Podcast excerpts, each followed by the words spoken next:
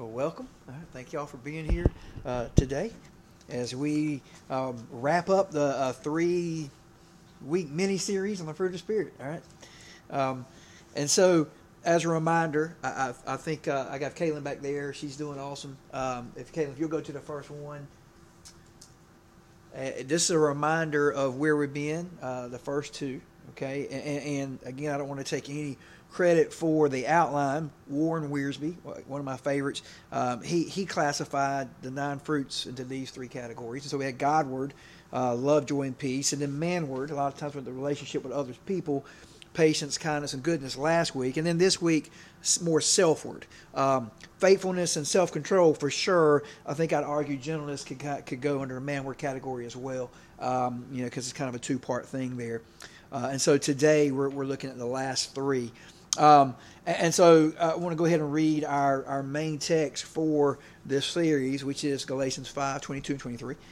But the fruit of the Spirit is love, joy, peace, patience, kindness, goodness, faithfulness, gentleness, and self-control. The law is not against such things.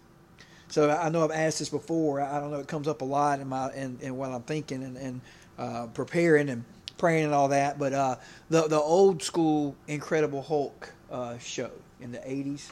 Anybody familiar? Okay, you can actually watch that for free now. All right, you, have you seen it? Okay, you need to watch it, man. But David Banner, you know, who, who became Incredible Hulk, he is famous for uttering the words. Um, Don't make me angry. You wouldn't like me when I'm angry, you know. I, and I think about that because I, I feel like, well, anger might not be, you know, yours um, or, or mine's particularly. May it, it might be. Uh, I do think that, you know, we could stretch that a little bit because I feel like maybe sometimes we feel like nobody would like us if they really knew us. If they really knew me, um, you know, in the dark, behind closed door, whatever the word is, you know, Uh, would would people even like me at all? Um, and, and so, um, I, I mean, I, I'm I'm sure that people would care for me, you know, uh, maybe. Uh, but but I don't even know if that's the truth, to be honest with you. The thing is, God does, and and uh, He cares who we are alone and how we are towards others. And so, these last three fruits of the Spirit relates, like I said earlier, more of a Christian conduct. Uh, what was was more last week, uh, but again. Today, it, it's more of an inward thing, but but it will be expressed outward in, in certain cases as well, though, uh, on, on these three. Okay, so, uh, and let me apologize to my two English teachers in the room real quick, okay, uh, because um, Sally and I always like to talk to Sally about it afterwards, and, and she, and, and I know I do this uh, from time to time. I apologize for the un for the unbalanced um, points. Okay, all right. So uh, Miss Donna, I think, is going to like she's going to kick me out or something. I think she's going to give me an F uh, today. Uh, but but uh, you know, it, it was. I'll be honest, more challenging than I than I originally thought um, uh, when when I was going through this. But I still hope that you'll be blessed uh, through it, and and don't hold it against me too bad. Okay, all right. Okay, good. All right. Um, so the first one is faithfulness. And I want to say thank you again that there's no uh, flying uh, cows, all right, on the screen this time. Right, I did correct that. All right, uh, P J had me laughing a couple weeks ago. Um, faithfulness is is a two-parter. All right, it's a two-parter. It, it has to do with, with two main things. When you know when you think of the word faithfulness, um, and in the fruit of the Spirit, it has to do with dependability, all right, and taking God at His word. Okay, so there's two parts here. And so let's start with the first one, all right? the, the idea of dependability. And we have these short little mini, I don't know what you subheadings or something here. Uh, faithfulness is kin to dependability, all right, very uh, close to it. You know, in other words, it means doing what you say you'll do, all right? Don't you appreciate people like that, Jimmy? All right, they tell you you're going to be there, they're there, you know. They're, don't tell me you're going to help me, you're going to do something for me, you don't show up. Okay, don't talk a big game. Show up and do it, right, Coach? Uh, don't, don't talk about it. Be about it is what some people would say back in the day. Uh, but I think we all appreciate that, you know. Um, and, and faithfulness, as Tony Evans says, means constancy, perseverance, and dependability. Constancy, perseverance, dependability. Uh, I, I think this is, I think this is very underrated. You know, very very underrated. And I think oftentimes gets overlooked. You know, because um, someone who is faithful is there, capital T H E R E, with exclamation marks. And that matters. They're there. Okay? They show up on time. Right, Brother P J? They're there when they said they're going to be. They go to work. They're there. Okay? Even if they, even if the job stinks. And y'all know my, you know, how a couple years ago, boy, I did not want to be the dean. Okay? At all. And that's one. That's probably the job I've hated the most in all my years. Okay? But I went every day and did my job. Although I hated it. Now, I'm not trying to take credit, but but that's an example. It's an example. And God, only God did I, did I could I ever do every second of that. But it, it, it's, you know, dependable and constant. Um, you know, I feel like people who especially are from stable homes um, don't appreciate that sometimes, you know, uh, until you have to yeah, kind of think about it. You know what I mean? But those who are not from uh, from stable homes, oh, they get it. They get it because they know because their parents aren't there at their events. Okay. They don't have a they don't have a mom at the house. They don't have a dad at the house, you know. And, and so I feel like for those of us, sometimes we we we uh, don't really appreciate the importance of being there. And I, I can tell you, Mom, I don't know if she's going to watch it later, but I knew my mom was going to be there at my games, you know. And, and to the point where when I played basketball in high school, I had to find her. I had to find her in the stands before I, before the game started. I wasn't even right mentally and emotionally until I found her. Okay, and when I found her, I was like, okay, my mom's here. Okay, it's a little thing, but she was there, dependable. Uh, and so the question is, you know, that I have: Are, are you are you faithful? Are we are we faithful to carry out our responsibilities? Are we are we truly dependable? Are we reliable no matter what? Are we loyal? Um, and then I, I went, you know, a little more here. Let's go a little more here. Are we really? Are we are are we Christ, are we Christians any more faithful than non-Christians? Because we, we talked about this before, you know, it, there sometimes there's doesn't seem a whole, be a whole lot of difference in some areas of life, you know. Uh, I mean, are, are there any Christians that, that are that cheat company time? Right? I mean, I I, I can't answer that, okay, only for myself, but um, I'm sure there might be some, okay, uh, that, that that aren't faithful, who don't really work hard when they're there, when they're at their job, okay, uh, and that's stealing time. All right, and so, uh, you know, and, and I don't know if I've mentioned this story before, but when I was in college, I was involved in campus outreach. Um, it was, a, a, I think, a Presbyterian thing there. Uh, and, and so I was involved for my last year or so. And during the summer, before my senior year um, uh, of college, we were in Daytona, and um, all the cool people got to work construction, um, you know, all the cool guys, and make more money. Um, and then the rest of us had to work in hotels. All right, and so you were either... And then at the hotels, there was like a ranking system there. If you were like really cool, you could get like, you could be like the mechanic. You'd be like the guy who just walked around all day. Okay, my roommate, Rick, he just walked around the whole time. I was like, what do you even do during the day? Like, he's like, I'll just walk around, Pat, man, I'm going to talk to this people, that people, you know, that person. Um, I folded towels and sheets and washed f- towels and sheets all day, every day, all summer. At a Howard Johnson's, that's what I did. Okay, and the bottom, when there's no air conditioner, all right, it's you know what I mean. So that's what I did. Uh, and but but the, the rest of the story is, um, I actually worked with a young lady named Christina. Still remember her name? That was like ninety-six, ninety-five, I don't know, ninety-five. Uh, and um, she was blind. All right, she was legally blind. Uh, she had glaucoma and cataracts. She could do her job. Okay, to as far as like it, because the only thing she needed to know really is if it was white or not white. So she could put it right up to her face and tell if that sheet or towel was white or not white, okay? And so she did. She did a good job, y'all. Uh, she could run the run the whole laundromat herself, okay? But it was just her, she and I, us two. That was it, okay? And the first day, the first couple of days, man, she was like, she drove me crazy. And then I felt bad because I'm getting mad at somebody who's blind.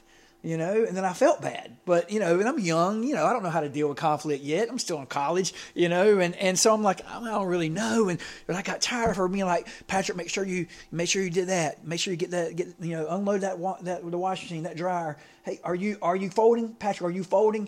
Just all day long, constantly asking me because I knew she couldn't see me. Right. And that sounds bad, but I'm just trying to make the point. She couldn't see me do it. So how does she really know I'm doing it? Right. Maybe maybe I'm over there chilling, you know, and eating peanut butter and sand, peanut butter jelly sandwich or something, and I got my feet up, you know, hanging out. I I, I wasn't. I was working, and, and so I actually had to tell her, uh, you know, I had to stop after like two or three days, like the first week. I said, Christina, we have to stop for a second. I need to talk to you, okay? Please stop asking me if I'm doing my job every five minutes, okay? And then she made me feel bad, and she said, well, you know, I can't see. Yeah, I, I know. I That's the part of the, that's the thing that, that's making it hard for me right now, okay? Uh, you know, and, and I told her, I said, look, you know, uh, one of my favorite verses is in Colossians. Whatever you do, work at it with all your heart. It's working for the Lord, not for men. Uh, you, I need you to know I'm going to do my job. You won't ever have to ask if Patrick is doing his job because I'll be doing my job. All right, and, and she said, okay, okay. And then ended up be- becoming good friends, and she never asked again, you know. And, and so a uh, long story there, but but but the point, I think, goes with this idea of being being faithful, being dependable, doing what you're supposed to do. Um, uh, and so faithfulness is the next one. Faithfulness in terms of having faith in God. Now, the next story I love, and I'll try to shorten it down a little bit for the sake of time, but man, I, can, I don't want to shorten it down too much, okay? So there's a guy uh, years and years ago in the eighteen fifties. I always tell my students, and no, I was not born back then, all right? Um, but eighteen, the summer of eighteen fifty-nine, all right? And, and apparently this guy named Charles Blondin had been doing these, these crazy stunts for, for a while. So Charles Blondin, what he would do is, is uh, he would take a tightrope, stretch over a quarter mile, and span the breadth of Niagara Falls. Okay, uh, it, you know, it, can you imagine the thundering sound of the pounding water and drowning out all other sounds as you watch a man step onto the rope and walk across? Some of y'all may be familiar with this. Okay, that's okay. It, it's still good. All right. Uh, so Charles Blondin did this. He made it famous in the summer of eighteen fifty-nine. He walked one hundred sixty feet above the falls several times back and forth between Canada and the United States, as huge crowds on both sides looked on with shock and awe. They get like, man, this is awesome. Uh, once he crossed in a sack, uh, once on stilts. All right. Uh, uh, another time on a bicycle. Like, really? Okay, this guy crazy. All right, what's he doing? Okay, um, and once he even carried a stove and cooked an omelet. How do you do that? I don't know how you do that. Okay, I don't know if that. I'll have to check my facts on that one. But anyway, all right, you, you get the point. So on July fifteenth of eighteen fifty-nine, Blondin walked backward across a tightrope to Canada and returned pushing a wheelbarrow. All right?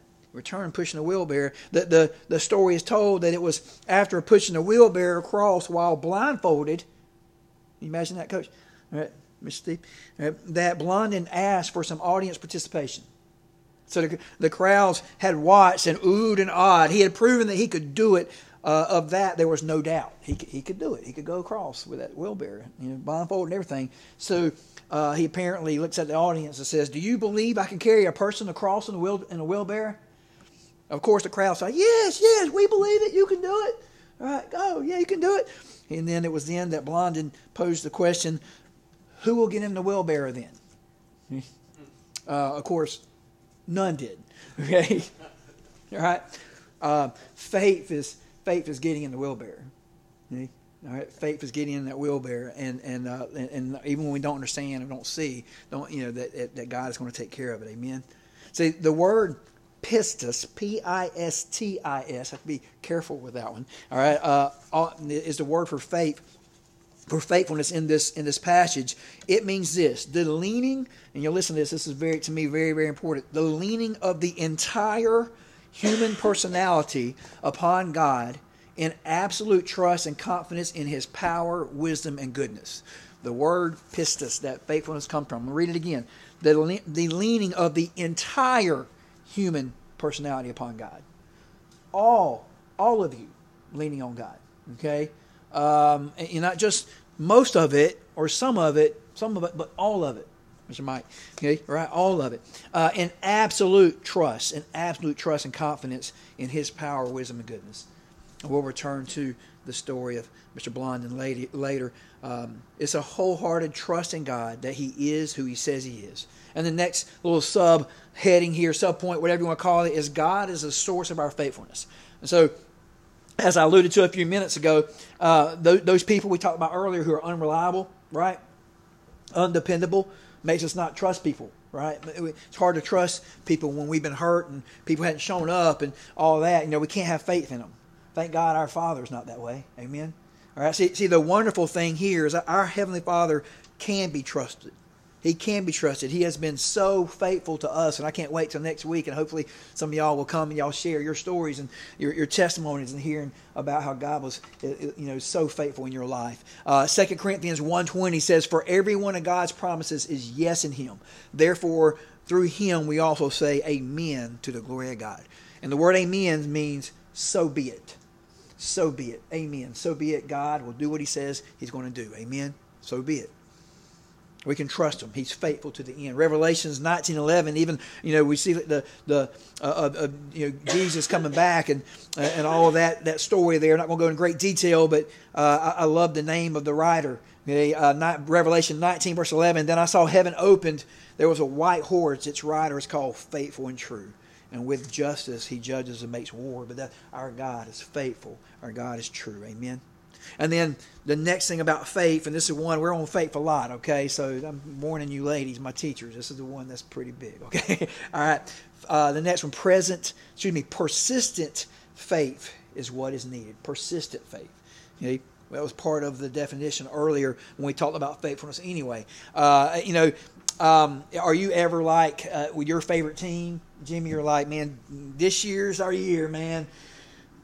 Maybe next year. All right, okay. Like already, my Red Sox is oh, it's next year. Sorry, all right, because we happen to be in the toughest division in baseball. Goodness sake, man. All right, um, but you know, I, I love this this scene. I wish I had more time to to get into the details, but I, I think you'll see some uh, somebody with persistent faith in this. Luke eighteen verses one through eight. It's a story that Jesus told. It says, "Now he, Jesus, told them a parable on the need for them to pray always and not give up." Pray always, not give up. He says, there was a judge in a certain town who didn't fear God or respect people. He wasn't God-fearing. Wasn't a Christian, okay? Um, yet, all right, verse three, and a widow in that town kept coming to him saying, give me justice against my adversary. Don't really know great the details there, but something's going on there, and she wants justice, okay? Uh, for a while he was unwilling, but later he said to himself, even though I don't fear God or even respect people, right, yet because this widow keeps pestering me, I will give her justice so that she doesn't wear me out by her persistent coming. Okay?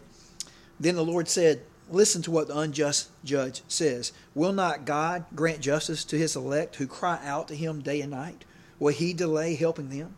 See, we... We're God's elect, and, and hopefully we're crying out to him as, as often as possible. And verse eight says, I tell you that he will swiftly grant them justice. Nevertheless, when the Son of Man comes, will he find faith on earth? Which is another sermon for another day. But may we be persistent like this lady. And we and, and we, can, we we keep our faith, even though we can't see it. We don't understand what's going on and don't feel like God's answering prayers. May we, I want to I want to encourage you today, be persistent. Be Have that persistent faith like this lady. Okay? And then may our, may our, uh, May we also see that the righteous should live by faith. Romans one seventeen, for in it, this is a short one, but still, for in it the righteousness of God is revealed from faith to faith, just as written, the righteous will live by faith. That's what we live in. You know, as, as Christians, we're only righteous through what Jesus, you know, for placing our faith in what Jesus did for us anyway. Righteousness comes from him anyway, amen. So, so we live by faith. Faith should be something that represents Christians, okay? That they're faithful. They have faith in God, and they're faithful, right? First John five four says, because everyone who has been born of God conquers the, war, the world. Now listen to this last sentence. This is the victory that has conquered the world, our faith. Okay? Our faith has conquered the world because we know how tough the world can be sometimes. Uh, and it's, oh man, let's just get away, you know, but we have faith that, that God is still in control. Our faith in God conquers. And then what if we want a little bit more? Can we get a little more? All right. Go get more faith, okay? Kind of a weird subpoint there. Uh, maybe not the best grammar in the world, all right? But Mark nine, verses twenty through twenty-four. Y'all, we we we did this when we went through Mark uh, for a whole year. It says verse twenty says, so they, so they brought the boy to him. When the Spirit saw him, the boy who was uh, had some issues here. We're going to see in just a second. When the Spirit saw him, right? Uh, Had, was filled with evil spirits there. It, it immediately threw the boy into convulsions. He he fell to the ground. He rolled around, foaming at the mouth. How long has this been happened to him? Jesus asked his father. From childhood, he said. And many times it's thrown him in the fire or water to destroy him. Man, and sometimes it's going, you know, like it's going to destroy and kill my son. But if, if if you can do anything, have compassion on us and help us. Jesus said to him, if you can, everything is possible for the one who believes. And, and my favorite part of this, immediately the father of the boy cried out, I do believe, help my unbelief. This is something that I have to pray a lot. I believe, but please help me, help my unbelief. All right, God. so we can get more faith. I, I hope that you can relate. I, I mean, um, it, it's been so long, God. I, we haven't heard back from you. You know, this thing is still happening. Uh, may we continue to be persistent like the, the widow, and, uh, and then be honest with God like this father and says, help my unbelief. I have faith, God, but help me have more. It's been so long. And then Jude twenty, verse twenty-one goes with this. It says, but you, dear friends, as you build yourselves up in your most holy faith, pray in the Holy Spirit, keep yourselves love of God, waiting expectantly for the mercy of our Lord Jesus Christ for eternal life. So I want to encourage you, all right, to build uh, to build that up and uh, continue to have faith in a God that's good. Amen? Build yourselves up. And then the last subpoint, faithfulness to the end. Uh, may we all one day be able to say the same thing that Paul says in Second Timothy four, four, verse seven. I have fought the good fight. I have finished the race. I have what? I have kept the faith. And may we all be able to say, say those things. And so the final three fruits of the Spirit, and sorry I didn't keep that up there very long earlier, so maybe keep that a little bit longer this time, Caitlin. Um, it's my fault.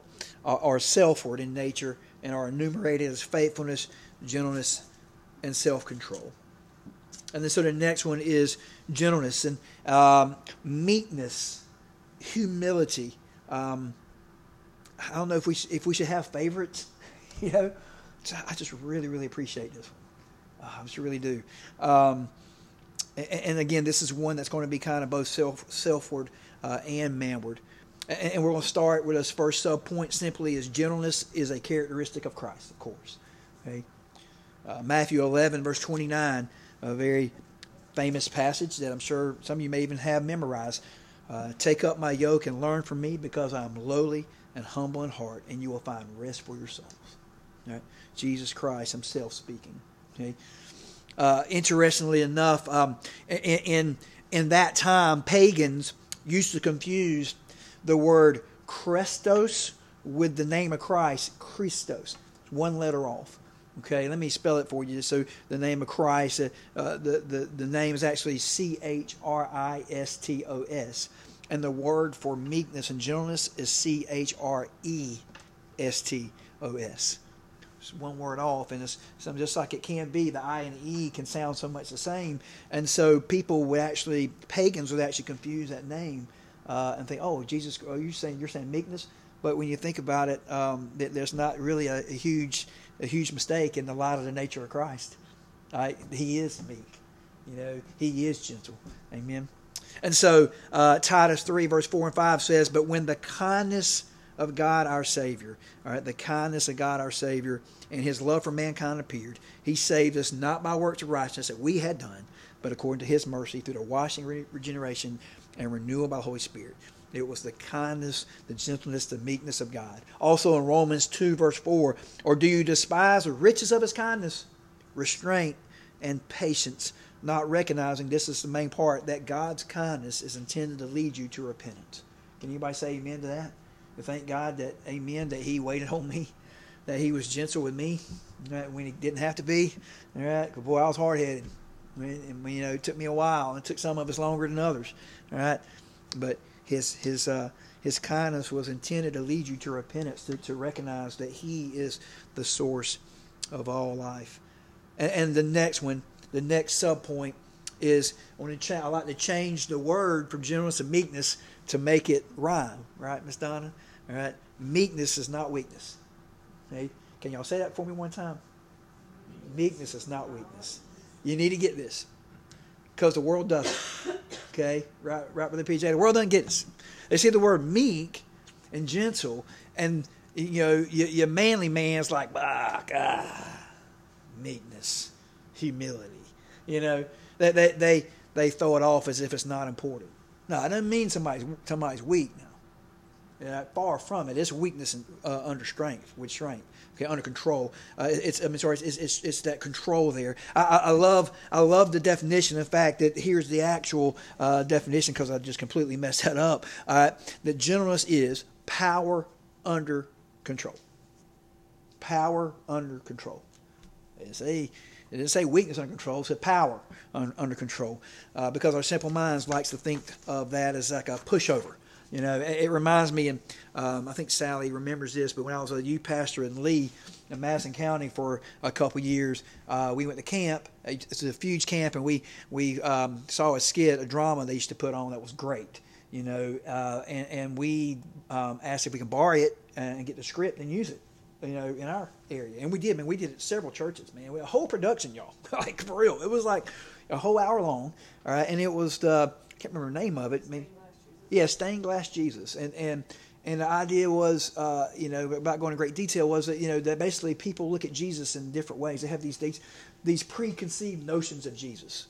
You know, uh, he's a judge. Uh, what was the other one? Is is Judge Jesus and Pushover Jesus, the cream puff, uh, powder puff, or whatever it's called. Cream puff was the one that I'm getting at. You know, uh, what's that? Santa Claus was the third one. What was the other one? Santa Claus. Santa Claus. Yep. Sorry.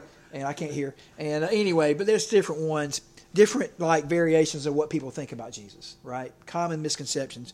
But one was the cream puff one. And it was kind of funny, right, in a way. Like, oh, it was a pushover. Oh, I'm just going to give you candy and, you know, and cookies. Oh, you can do anything. Oh, yeah, go do that. It's okay. I mean, you know, I'm never going to you get on to you and all that. Um, it's like a pushover. But again, meekness is not weakness, right? Can you say it again for me? Meekness is not weakness. Um, I, I think, and there's so many people I could think of for this, but um, you know, I think of uh, this morning I was thinking of, of of people like Joe Mathis. For anybody who knows Mister Joe Mathis, um, you know, just um, a meek man, you know, strong man. You know, not a pushover.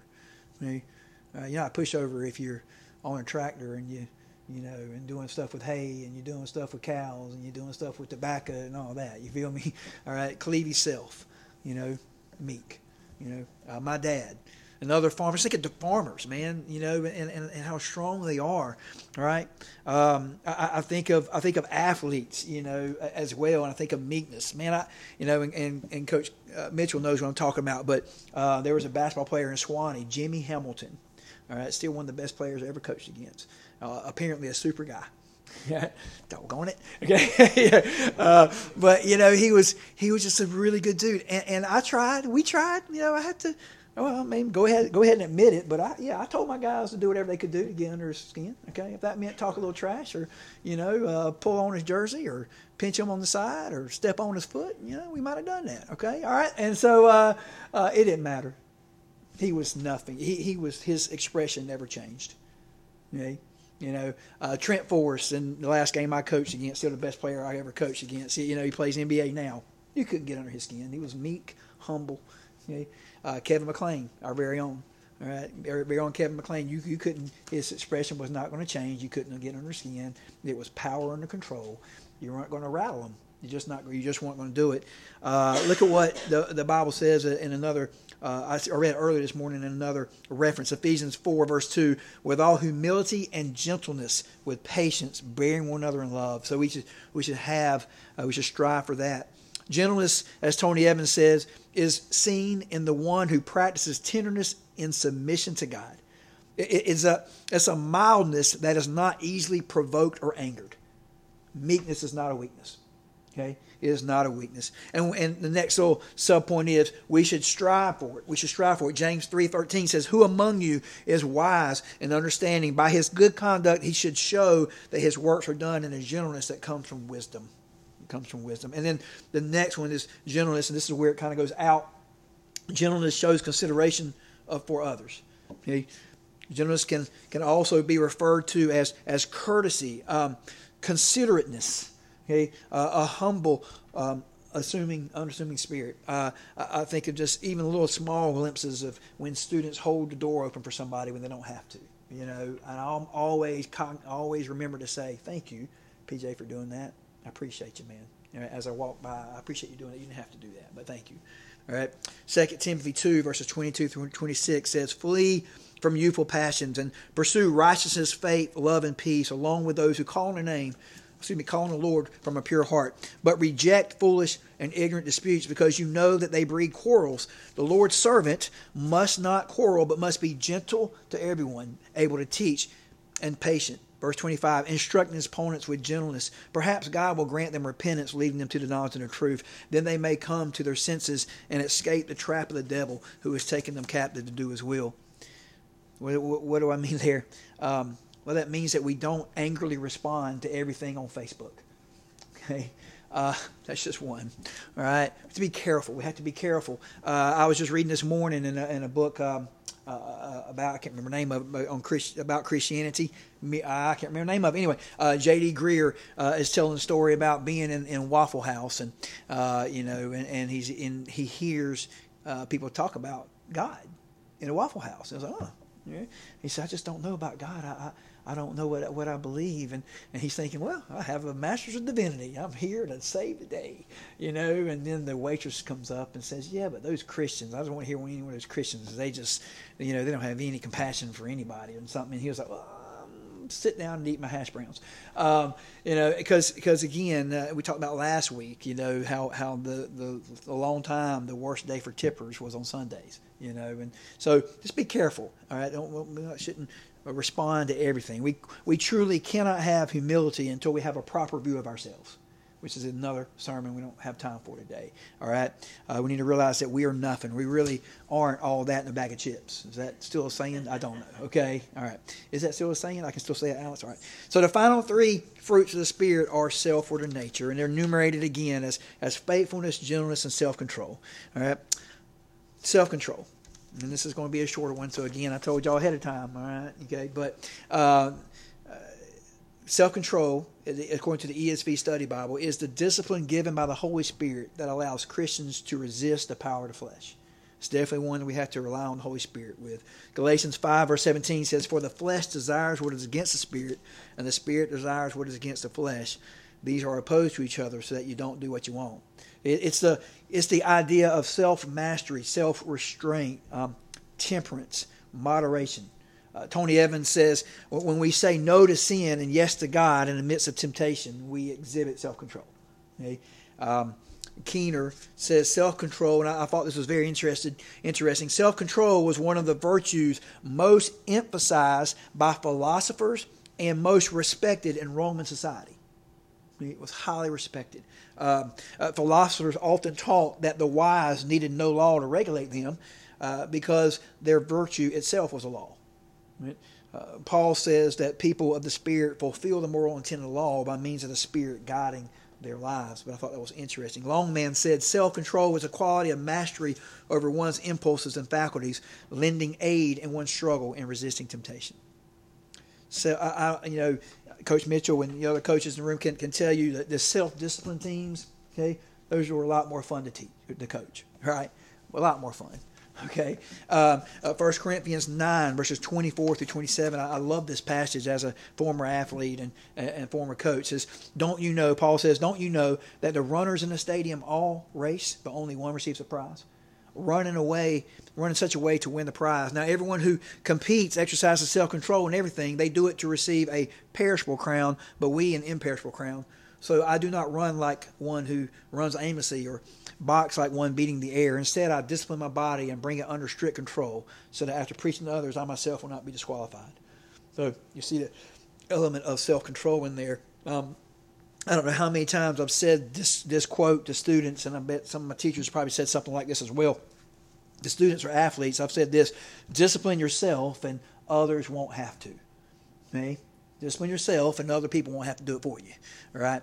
Um, and, you know, I, and I do believe that, that we should be careful to have self-control in some areas. Another one that we don't have time to go in great detail, but you know, alcohol is one, is an area that, that you know, is, is one that, that self-control Uh, needs to be practiced there. What we say, you know, some of us, you know, we're okay with the alcohol part, but we don't have any problem just running off at the mouth.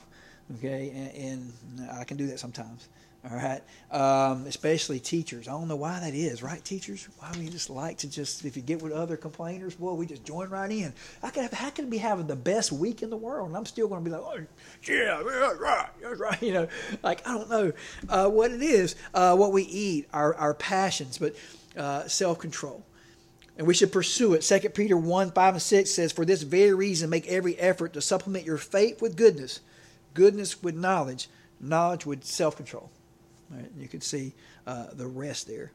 Self-control, the next, the last sub-point is self-control shows commitment. Let me go back to First Corinthians nine, the first part of the passage I just read, verse twenty-four. Don't you know that the runners in a stadium all race, but only one receives the prize? Run in such a way to win the prize.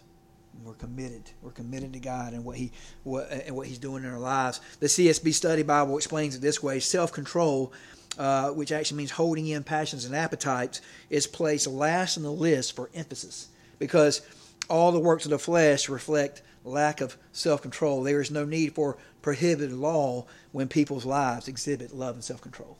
Okay. So again, we see the final three fruits there of the Spirit are selfward in nature and are enumerated as uh, faithfulness, gentleness, and self-control. And then as we conclude today, right, I want to read to you the next two verses in Galatians five as we close, okay? Uh, so we read the last three weeks, twenty-two and twenty-three. Let's look at twenty-four and twenty-five as we wrap it up. Tie a bow on it and put it under the tree or whatever you do. Okay, all right. Now those who belong to Christ Jesus have crucified the flesh with its passions and desires. Okay? So the first obvious question before Caitlin goes to the next screen, all right, and she, she did there, and it's okay, all right. The first obvious one there in verse twenty-four is, do we do we belong to Christ? Do you belong to Christ? Do you truly belong to Christ? Have you truly put your faith in what Jesus did on the cross as, as counting for you? All right. And then verse twenty-five, if we live by the Spirit, let us also keep in step with the Spirit. Let's keep in step with the Spirit. So for those of us who have placed our faith in Jesus, uh, may we keep in step with the Spirit. All right? In, in areas that, that maybe we, we went through, you know, when you're like, eh, I could do better there. You know, God, give me more of that. Help me exemplify those, you know, uh, bear those fruits in my life. Because okay? Again, as we said at the very beginning, um, this comes from God. It comes from the Holy Spirit. Can't do it on our own. Okay, you can do some of this for a little while, maybe, but uh, true, true fruits of Spirit are of the Spirit.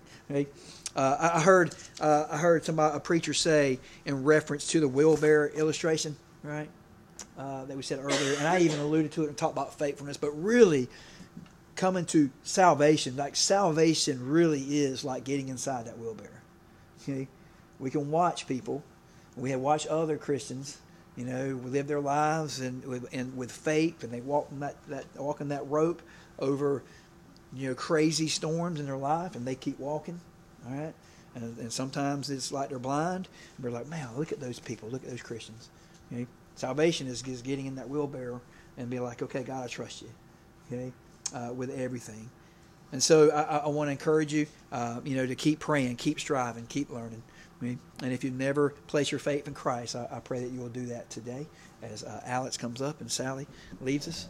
And I apologize. Uh, I'm in a few minutes over over there. Don't.